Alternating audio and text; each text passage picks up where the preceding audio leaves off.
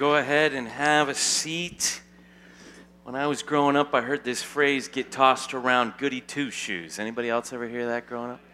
Usually, it was weird to me because it was like meant like a good thing, but they were saying it in kind of a bad way. You know what I mean? It wasn't like, oh, it's such a good thing you're a goody two shoes. It was more like, I hate you, goody two shoes. Why did you tattle on me to the teacher, right? It's usually the vibe of it. Well, one of my good friends, he got me a, a copy of Goody Two Shoes that was published in 1888. Okay?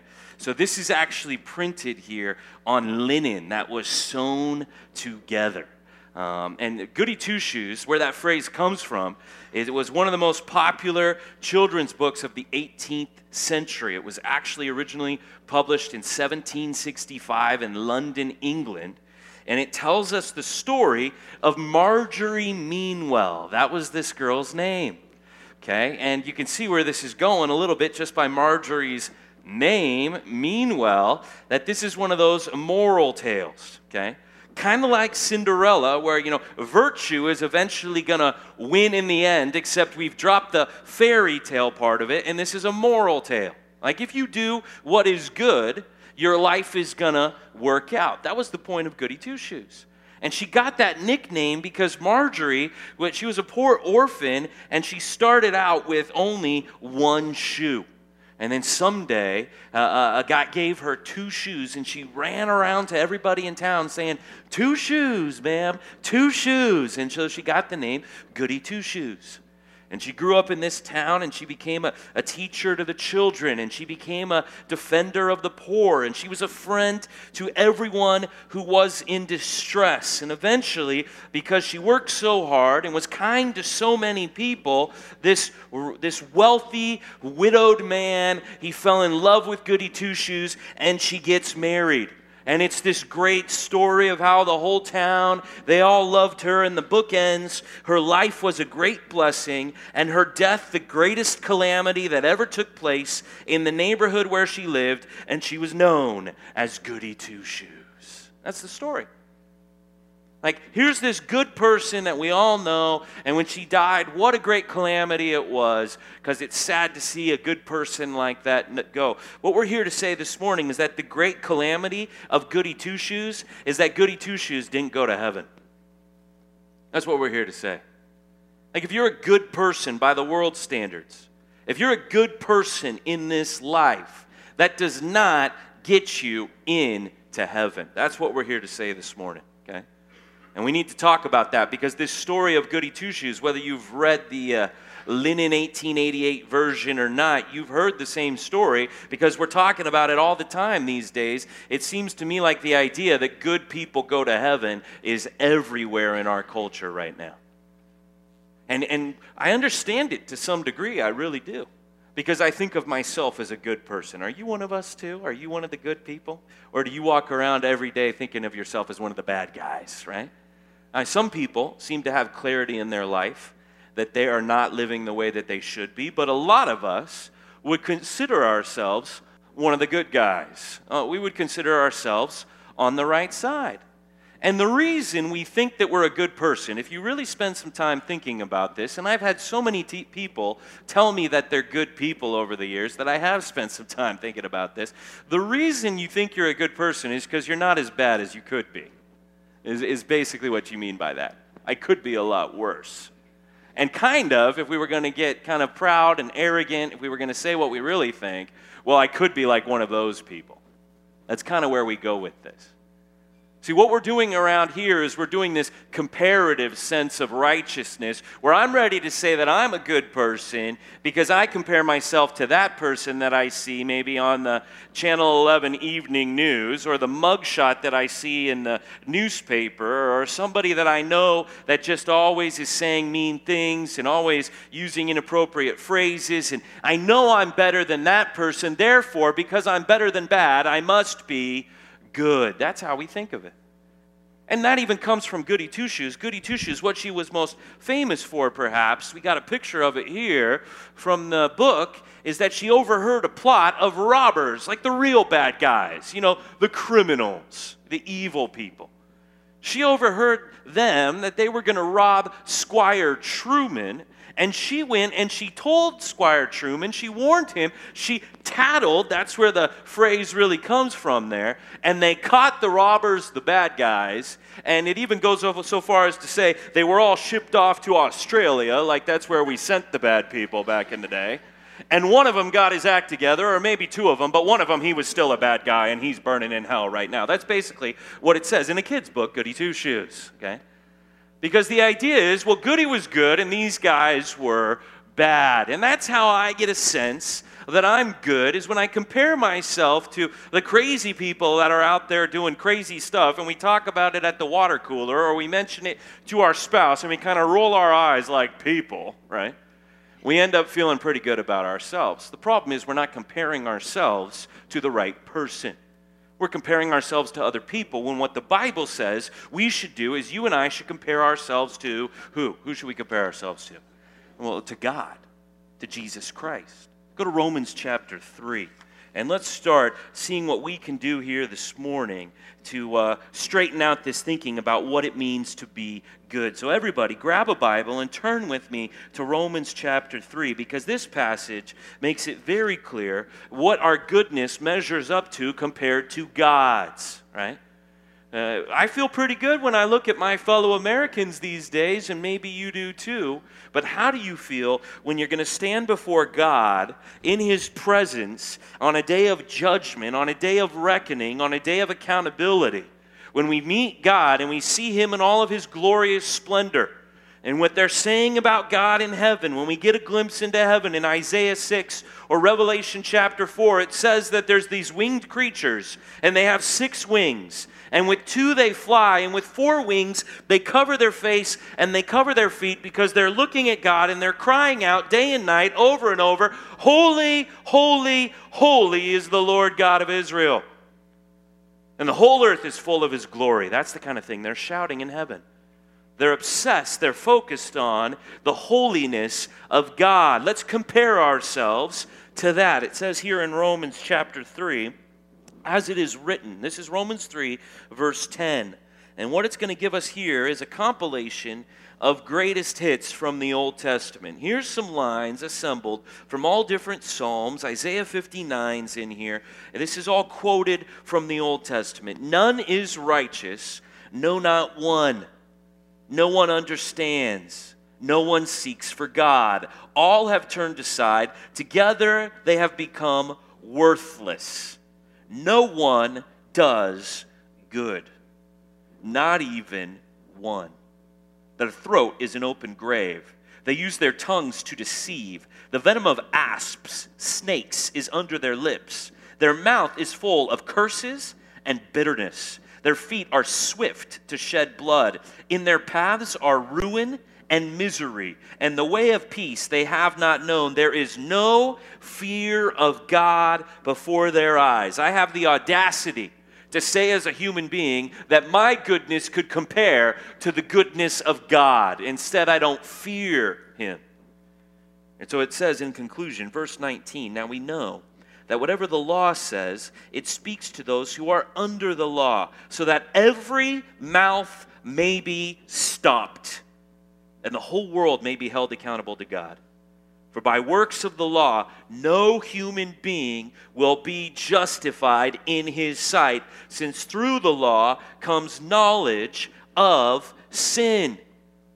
The whole world is going to be held accountable to God. Every single being that God has created in his image, that's every single one of us, we will stand before God on some future day of reckoning. And it says that at that moment, when we stand before God, our mouths will be stopped, it says, silenced. We will be shut up in the presence of God. That's what it's saying. No one's going to defend themselves on that day. Well, the reason I was bad, well, if you just knew my family, well, if you just saw my circumstances, well, if you just understood who I really was, you would know that I was pretty good, actually, God. No, God is the one who does understand who you really are. And there will be nothing to say to defend yourself. There will be no arguments with God about the punishment or, or the forgiveness that you deserve on the day of judgment. It says that our mouths will be stopped because our goodness does not compare to his. Later on in the chapter, it summarizes it like this. Hopefully you're familiar with this famous verse, Romans 3:23, for all have sinned and fallen short of the glory of God. Every single one of us. So let's just say right now, you've got Goody. If you've got the handout there, anybody taking notes here this morning, you got G O O D Y there on the side. Goody. Well, let's just start out with, with good people don't go to heaven. That's what we're here to say this morning. We're here to correct the thinking that has gone wrong. Good people don't go to heaven, partially because, according to Romans chapter 3, there's no such thing as a good person. So I understand it's going to be impossible for us to remove the phrase good person out of our vocabulary today because we use it in a comparative sense here in this world. That we're good compared to what we could be, we're good compared to other people. I understand that. But when we come here into God's presence, what every single person needs to understand is that I am not good compared to God. I'm really not. What we need to understand about God is that in His presence, He will not allow sin. God cannot compromise who He is. That's what makes Him God, okay? So let's just make sure we all understand that holy means to be set apart. Holy means that you are that you are one of a kind. And what is God set apart from? What makes him distinct from every one of us? He is set apart from sin. And so the idea that a person who's more good than bad, who's mostly good, who's done a lot of good, the idea that that person could go into the presence of God is a wrong way to think about it because there is no sin in the presence of God. You have to be 100% good. We call that righteousness in the Bible. You have to be righteous. You have to have a perfect record to get into God's presence. And this is very important because every single one of us, if you live long enough, there is a 100% chance you are going to die, my friends, okay? Every single one of us are headed towards death unless Jesus comes back to get us, it's going to happen to us just like it happened to all the people before us. We are headed towards the end of this life. 100% of living people die, but here's a stat I read in a poll that only 54% of Americans have really thought about death. So, like half of our nation is totally unprepared for something that is going to happen to 100% of us. See? I mean, really, it's kind of sad when you see where the priorities of America are because when you ask people if they're preparing to buy a house, a lot of people can have long conversations about it. If you ask people if they're preparing to put their kids through college, a lot of people have very detailed plans of how much money they're trying to save up in these accounts, and, and their kid's going to, of course, get a scholarship because look at how good their kid is, and they got all this planned for their kid. I mean, do you realize that more people in America think about what they're going to do after they retire than what they're going to do after they die? And they have like a planner sitting down with them to help them plan for those 10, 20, 30 years, however long it is, where they don't have to keep working and yet they're going to keep living and they spend their whole life living for a time that's just a brief blip on the radar of eternity because then when you die, it goes forever after that. That's where we're at in America. See, we're worried about our financial future in this life when we should be worried about our eternal future in the next life. Who gets into heaven? Is it a real place? And who is allowed to go there? This should be the thing that everybody's thinking about.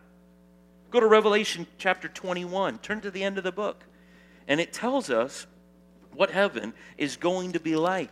Maybe you've heard the idea, I can only imagine what heaven's going to be like. Well, there's some truth to that. We can't see it, we imagine it, but I like to see, or you could just read the book of Revelation and you could find out what heaven's going to be like. And it'll tell you some very important details that could change your entire life. And here's one detail that I think is very important. This is Revelation chapter 21. Start with me here in verse 22. And this is what it says And I saw no temple in the city, For its temple is the Lord God, the Almighty, and the Lamb. This is a temple in the city that we're gonna, there's no temple in this city. This is the New Jerusalem where we're gonna live. The, this is the idea of heaven. Really, it's more specific. It's a city called the New Jerusalem. And the city has no need, verse 23, the city has no need of sun or moon to shine on it, for the glory of God is so bright, so majestic, that it gives its light to this whole city, and its lamp is the Lamb, that's Jesus Christ. And by its light will the nations walk, and the kings of the earth will bring their glory into it. And its gates, the gates of heaven, will never be shut by day, and there's going to be no night. The gates of heaven are always open. Praise the Lord. And they will bring into it the glory and honor of the nations. But, oh man, if everybody could just pay attention to this. Verse 27 But nothing unclean will ever enter it, nor anyone who does what is detestable or false, but only those who are written in the Lamb's book of life. No one who's unclean, which by God's standard we all are, we've all done something false before God, we've all done something detestable in the holy presence of God. None of those people will ever enter into heaven. Okay? Only perfection gets into heaven. So here's a verse I'd love for you to write down. This is a verse you could share with other people. Hebrews chapter 9, verse 27 makes it very clear that it is appointed for man to die once, and after that comes judgment. And at this judgment, your soul will be either sent to what we call heaven or a place we refer to as hell. And the places are both described in some detail here in Revelation. And so some people, they have this idea that good people are going to go to heaven. Well, that's not what is true. Only perfection gets in. That's our first O here in Goody. Only perfection. You have to be 100% perfect. Nothing unclean, nothing detestable, nothing false goes into heaven, into the holy presence of God. Nothing like that. So we're finding out that common ideas that people are walking down the street of Huntington Beach and Westminster and Garden Grove and Cypress and Long Beach and Los Alamitos every day. They're going into restaurants and they're going into stores and they're filling up their car with gas and they're walking around thinking that as long as I'm a pretty good person, I'm going to go to heaven. And that's not true. Or some people are thinking, well, I don't need to worry about death because once you die, it's over. Nothing happens after that. That's not true. These are lies that lead people to hell. And we've got to correct these lies. No, yeah, when you die, your body is done. I, I would agree with that. There's a sense of truth to that, that your body is your body is done, but your soul is going somewhere, man. Your soul lives forever. It lives in an eternal way, and it either enjoys the glorious presence of God or it goes apart from God. And what it's saying in Revelation if we will pay attention here this morning, is you have to be perfect to get into this place. Nothing unclean is there. Now, that's a pretty big problem for people like me and you because if there's one thing we can get a group of people in America to agree on is that we're not perfect. Can I get an amen from anybody on that? Like the most offensive thing I could ever say here this morning, which I'm not saying, is I'm a perfect person. Oh, that would rattle some cages. Nobody's perfect, and we all know that nobody else is perfect because we're not perfect. And for sure, our president isn't perfect, and our boss isn't perfect. And basically, anybody who's telling us not to do what we want to do is definitely not perfect. That's how we think. I mean, if there's one thing that we can all agree on, it's that people aren't perfect. It's just harder for us to admit that about ourselves, isn't it? See? You don't belong in heaven. I don't belong in heaven. We don't deserve to go there. These are the facts. Now you say, well, what, well perfection? How, how, do I? How, how do I? Uh, I can never be perfect. Nobody's perfect. That's the point I'm trying to make. Go to Exodus chapter 20 with me, and let's just look at the most basic, standard list of commands that God started out with. The first revelation that God gave to man the Ten Commandments on the two stab- tablets of stone that God gave to Moses to give to his people Israel. And it, these are very familiar commands that maybe even people on the street might know some of them. They might not know some of the more confusing ones, the ones that feel antiquated, the ones that feel very old to us, the things about like um, idolatry and this thing, the Sabbath, these commands about worshiping God. So maybe people don't really know the first four commands. Well, let's not even look at those first four commands about our comparison to God. Uh, we've already talked about where we measure up to God. Let's even just look at the commands that have to do with how we treat one another, and let's still think if we would call ourselves good people. Okay, let's start here with command number 5. This is Exodus chapter 20, verse 12. Look at this with me. Exodus 20, verse 12. Honor your father and mother, that your days may be long in the land that the Lord your God is giving you. You shall not murder. You shall not commit adultery. You shall not steal.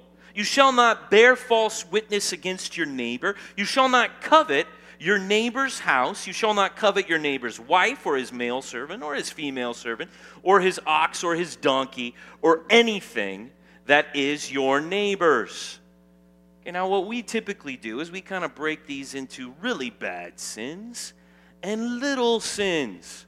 Really bad sins would be things like murder. That one jumps off the page at you adultery, breaking the covenant of marriage that you made with one person to be true to them and cheating on them by having sexual relations with someone else, like those would be really bad things. And I'm a good person because I haven't murdered anyone and I haven't committed adultery. That's how maybe people would evaluate themselves. Like I haven't done the big ones. It doesn't say don't do the big ones. Okay? We, we don't even understand how the law works. The point of reading this is you're supposed to think to yourself, there's no way I'm ever going to do that in a million years, man. Not me. Not this guy. Honor your father and mother already blew that one a long time ago. Anybody really want to suggest that they were nothing but obedient to their parents? Anybody really want to try to pull that off? Have you ever met a child in your life? Do you really want to try to pull that off? No. I mean, even to this day, people as adults often think disrespectful thoughts about their parents and show how little value they treat their parents with. Things like stealing, things like lying. Oh, it's just a little white lie. Who's it going to hurt? Well, it just kicked you out of heaven, so it's probably going to hurt you, my friend. It seems like maybe that's one person, right? You shall not covet. Do you realize how easy it is to covet? It's called billboards, it's called window shopping. I'm not really, we even pride ourselves on this. I'm not really spending any money on anything. I'm just window shopping. I'm just coveting things rich people buy. That's all I'm doing today. I'm just going to the mall and looking around and sinning, wanting stuff that I can't get, right? But that's a little one. But see, Jesus, he breaks it down to no, the problem is not that you've done some sinful things. No, let's get even to the heart of it. Oh, you haven't murdered, but have you ever hated anyone? Have you ever said you fool in your heart to someone? Have you ever gone off on anyone because you were angry or just been bitter? You didn't even speak to them, but you were just bitter at them in your heart. Then Jesus says you're guilty of murder in the presence of God. That still disqualifies you from heaven right there. Oh, well, I've never committed adultery. Well, maybe that's because you, you're not even married. But maybe married people would say, Well, I've never committed adultery. Well, have you looked at a woman with lustful intent? Jesus says. That's the same thing. See, Jesus says the problem isn't that you've done evil things. The problem is that you are evil. And because you are evil, you do evil things. And it only takes one evil thing to break the entire law. One evil thing. And you're out. I mean, look at this verse right here. It can't get any more clear than this. James 2:10. This would be a great verse to jot down, to have ready, to share with other people. Whoever keeps the whole law, look at you, you good person, you goody two shoes. You're keeping the whole law, but you fail in one point. Just one of these little things fails in one point, has become accountable for all of it. You're guilty of it all. You have fallen short of God's standard. I mean, it might be helpful to make you appreciate the grace of God that has saved you. Or it might be helpful in defining who you really are to write out one day what are sins that I have done that would kick me out of heaven. Because only one, if there's one thing on that list, then you don't belong there. Let's get that down for our second O. One sin will keep you out. one sin, whether you did it a long time ago, whether you did it this morning, it only takes one sin to keep you out of heaven. Now, I know what some people are thinking. The goody two shoes, this sermon had so much potential. This doesn't feel like very good news at all. This is pretty intense. See, this is tough for slackers like us. Is it okay if I just put us all in the slacker category? Let me tell you what I mean by that. We live in a world of participation trophies. You guys know what participation trophies are? Right? Like, hey, we don't care if you won or lost. We don't even care if you're good or bad. You just get a trophy for showing up. That, that's Orange County in a nutshell, is it not? Is it not? Of course, my kid deserves a trophy. Well, why? Were they the champion? Did they score all the goals? Were they the MVP? No, because they're my kid and they're here, right? Participation. I learned about this low standard that we have for ourselves from my swim instructor. I don't know if anybody can remember when you had swimming lessons, right? Uh, well, I had swimming lessons. And there was this guy, and he would teach me how to swim in my grandma's pool. And I was terrible at learning how to swim, as was my brother Bill, who's now at this church. Okay? And I remember, you know, obviously I didn't think I was terrible at the time. I thought I was, you know, moving along pretty good. At least I was better than my brother, right? And I would watch Bill kind of attempt, and it looked like more, you know, more of a dog mo- movement than a human movement at that point. And I, and I would watch him attempt to swim, and the guy would just say, Good effort. That's what he said to everything. I mean, you could be drowning, like coughing up water, and this guy was going to be like, Good effort, bro. Yeah. And you could tell he went over my grandma, my aunt, everybody liked this guy because basically you could do no wrong, you know? And I would watch my brother do something and I'm like, that's not what he just said to do. And then I would look at this guy and he'd be like, yeah, brah. That's how you do it, right? Like all of a sudden you just won an Olympic gold medal. See? We live in a culture where everybody gets snacks after the game. And we have this idea, and it's in our pride, and it's in our sinful nature, and it's just bound up in the heart of who we are that it's not going to be that d- bad because on the day I stand before God, He's going to know that I tried, and He's just going to He's going to feel me, and He's just going to let me in because he's going to know that, man, it was hard for me and I just gave it an effort, man. I tried harder, I went to do better, and maybe I didn't get there, but God's just going to see my effort and he's going to just, you know, grade on a curve. And because I tried harder than others, because I did better than others, God's going to see that and he's going to affirm that effort in me and he's going to let me in. That's what people think, and they're going to hell because of it. I mean, the Bible could not be more clear that trying harder and doing better does not work. It does not get you in. Here's maybe a famous passage of Scripture Ephesians 2 8 and 9. And this is not your own doing. The only way to be saved is it is the gift of God, it is not a result of works. You cannot do it, is what it's saying. There's nothing you can do. Not only are you out of heaven because only perfection gets in and your at least one sin has disqualified you, but now if you were to acknowledge that you're not good enough to get into heaven, there isn't even anything good that you can do to somehow uh, make up for it to do penance, to work it off, to somehow make God feel happy with you again. Once you realize you're out, you're busted. Effort, trying harder, does not get you back in. The Bible says this over and over and over. You're not supposed to read the law and think, okay, well, let's just suck it up and go do that. You're supposed to read it and say, I can't do it. I mean, what you're supposed to say here is that doing good works doesn't work. Let's get that down for our D here in Goody. Doing good works does not work. So I don't know what impression other churches or other religions have given. The general consensus of religion in the world today is if you do some of these things that our church, that our religion tells you to do, you will end up in heaven or paradise or whatever we're calling it. That's how the world works. It says good works will get you there. Okay? Not only is it trying to tell you you're a good person, but that somehow you can do something to control your eternal destiny. And let's just make it very clear we don't believe that here at this church. We hate that. Okay? We are against legalism, the idea that someone could keep the law and get into heaven. We reject that completely. And we don't think that coming to this church gets anybody into heaven. Can I get an amen from anybody on that? Let's make that very clear. I don't care how much you know about this book, knowing this book does not get you into heaven. There's nothing that you can do. How much money you give away to charity, how many times you do something kind for someone else. Kind of even the golden rule to treat others as you would want to be treated. Even living your life by the golden rule will not get you onto the golden streets of heaven.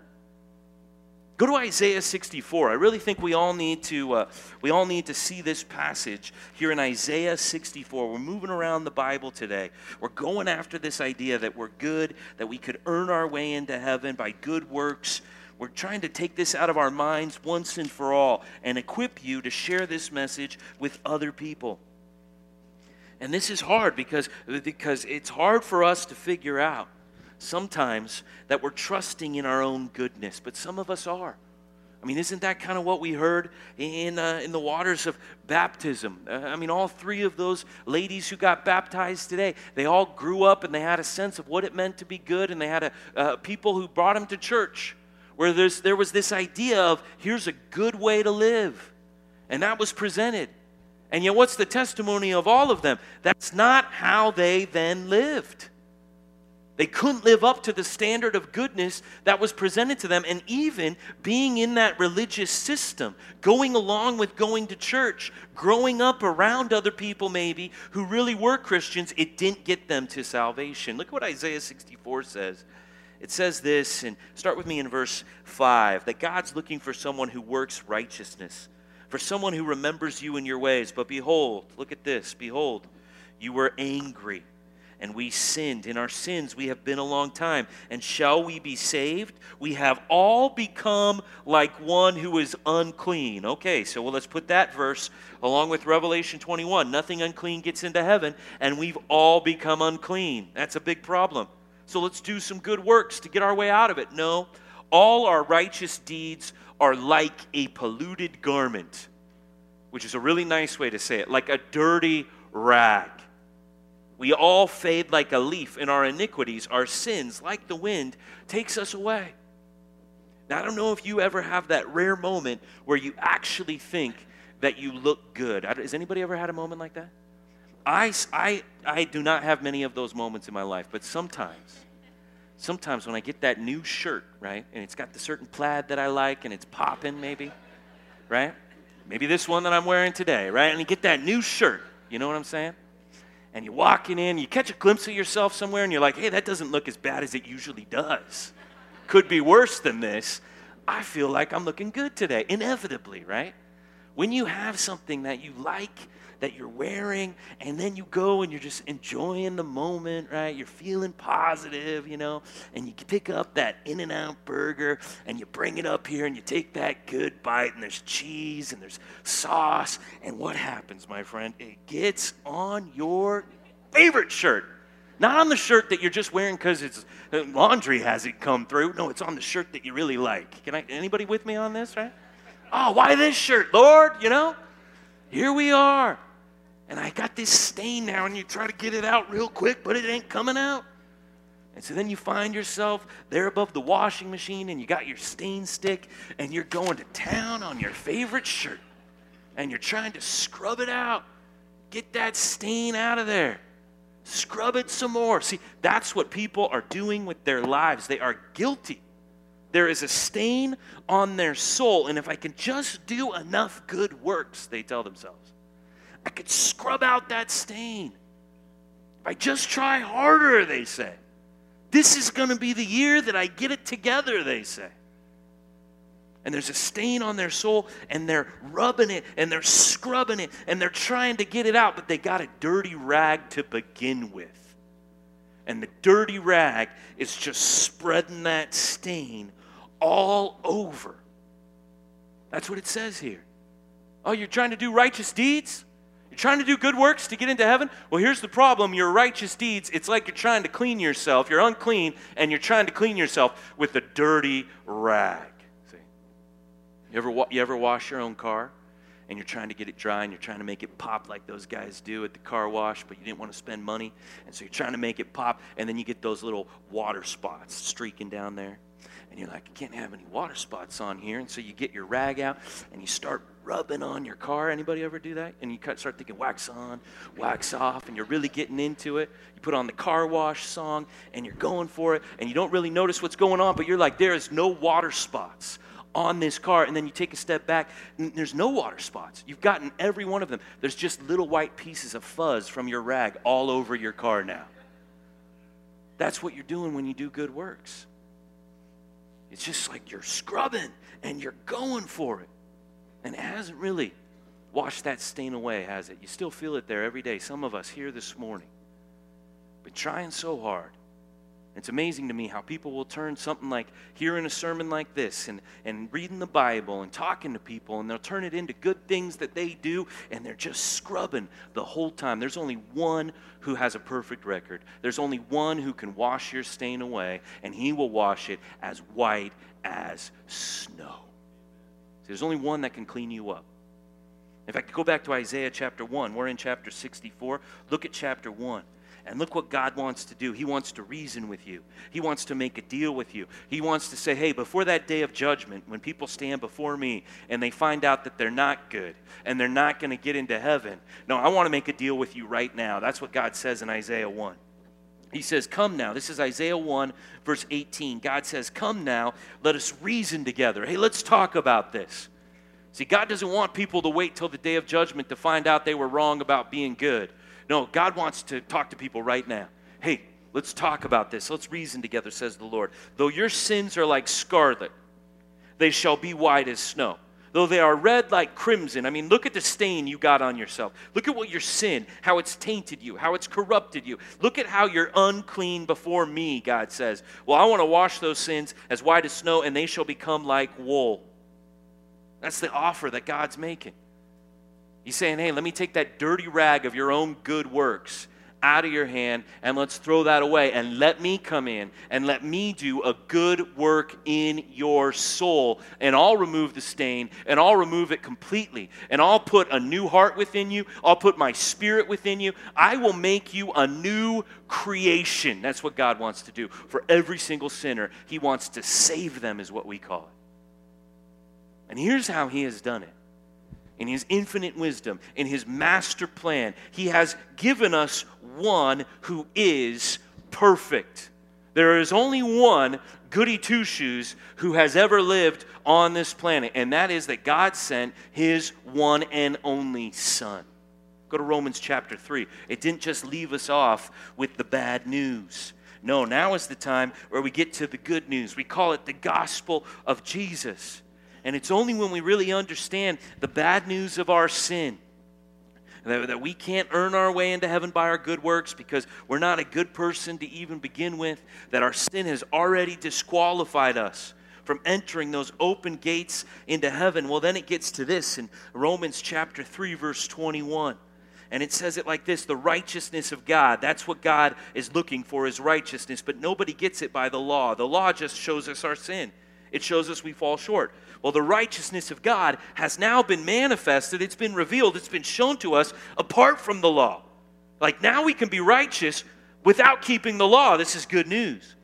Even though the law, the first five books of the Bible, and the prophets, the rest of the Old Testament, they bear witness to it. Even though the Old Testament, it was saying this the righteousness of God is through faith in Jesus Christ. It's for everyone who believes you get the righteousness of God. There is no distinction because we've all sinned, we've all fall short of the glory of God, and are justified by His grace as a gift through the redemption that is in Christ Jesus, whom God put forward as a propitiation by His blood to be received by faith.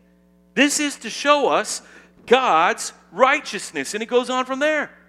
Well, what good news this is that you can be justified. You know what it means to be justified?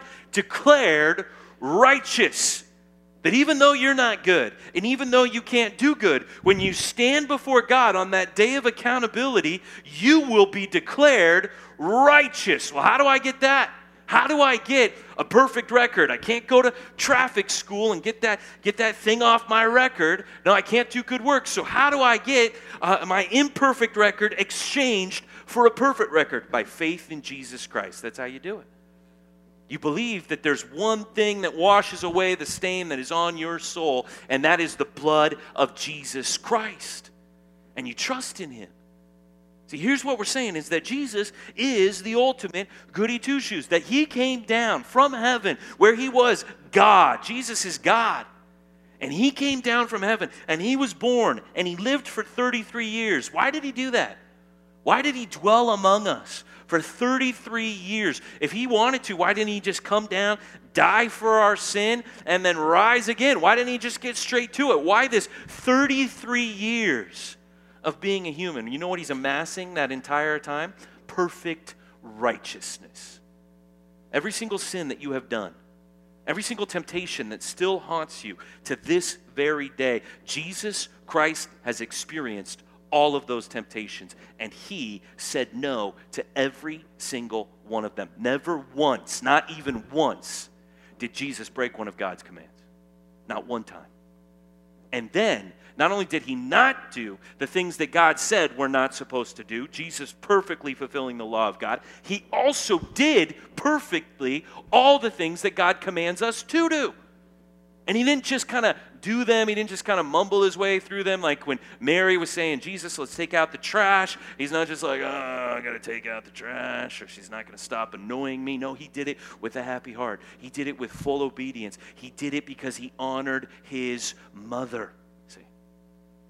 He did obedience as it was meant to be done. In fact, one day he went to John the Baptist and he said, John, you're not going to understand this because I don't have sin, and this isn't the typical baptism of repentance like you usually do, but I'm doing a different kind of baptism, a baptism to fulfill all righteousness. That's what Jesus did. He had to establish the perfect record, your perfect record.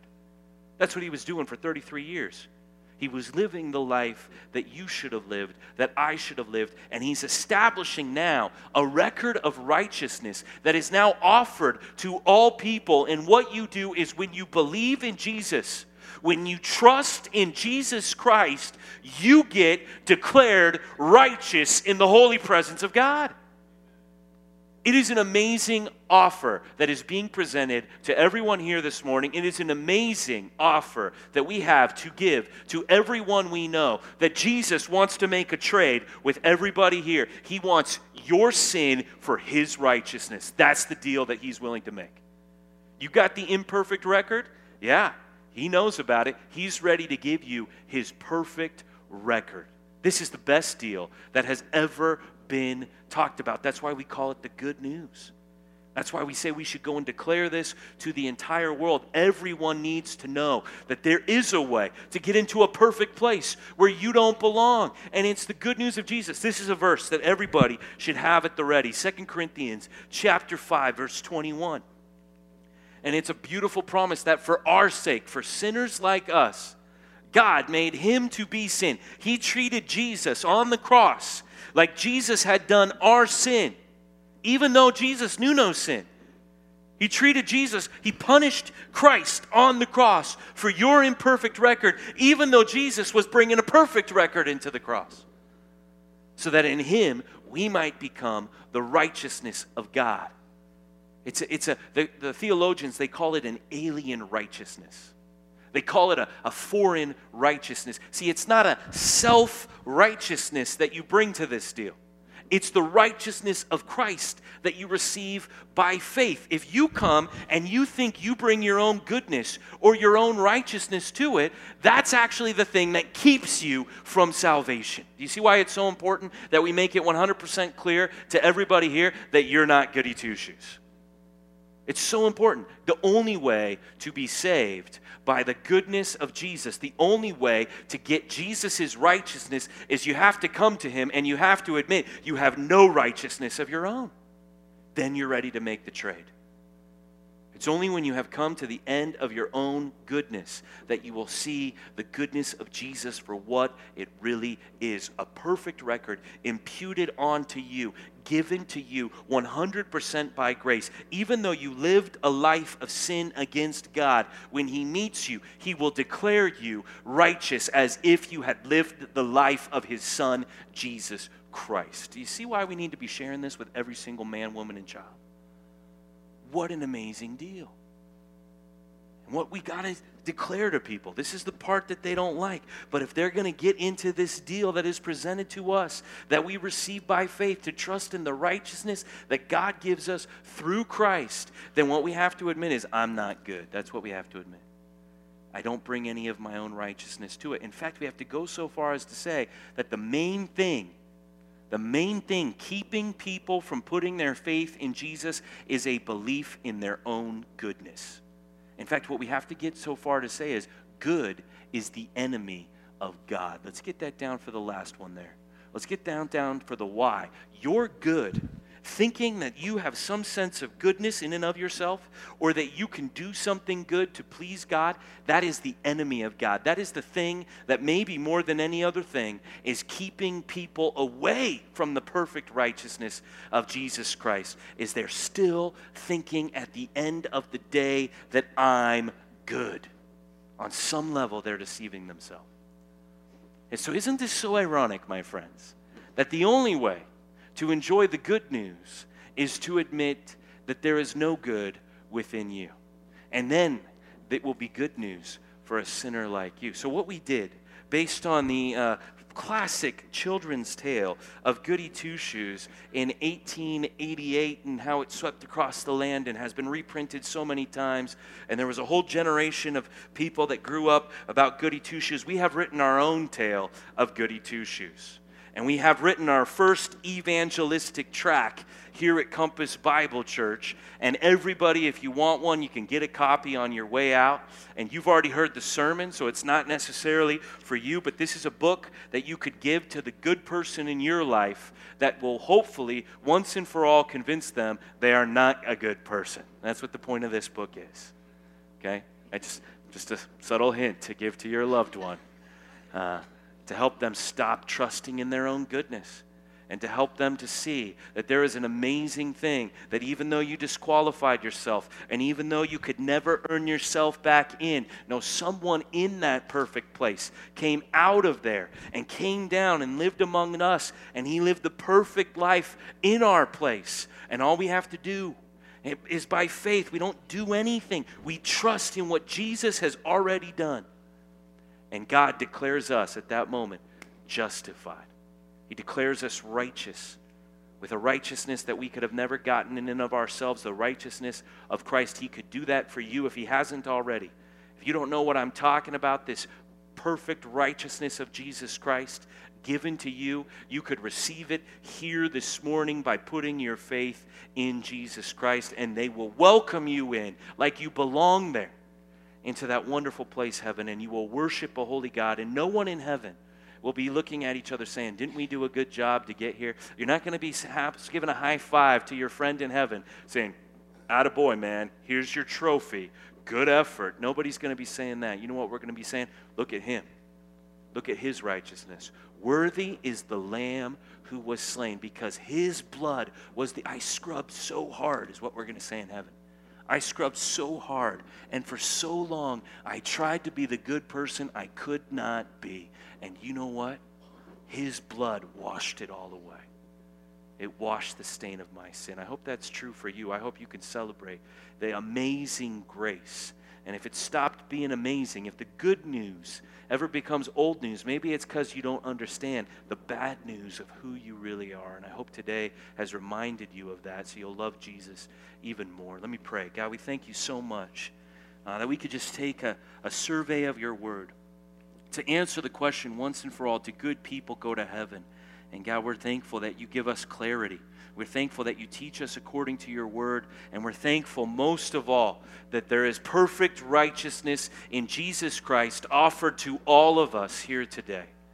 And that's why we come to this church. That's why we read the Bible. That's why we sing songs. Whatever good we do, it's not to try to earn any favor with you, God. It's a response to the righteousness of Jesus Christ, which we receive by faith. We believe that Jesus lived the perfect life. We believe he died for us, that he shed his blood for us, and he rose again. So now we can receive his righteousness.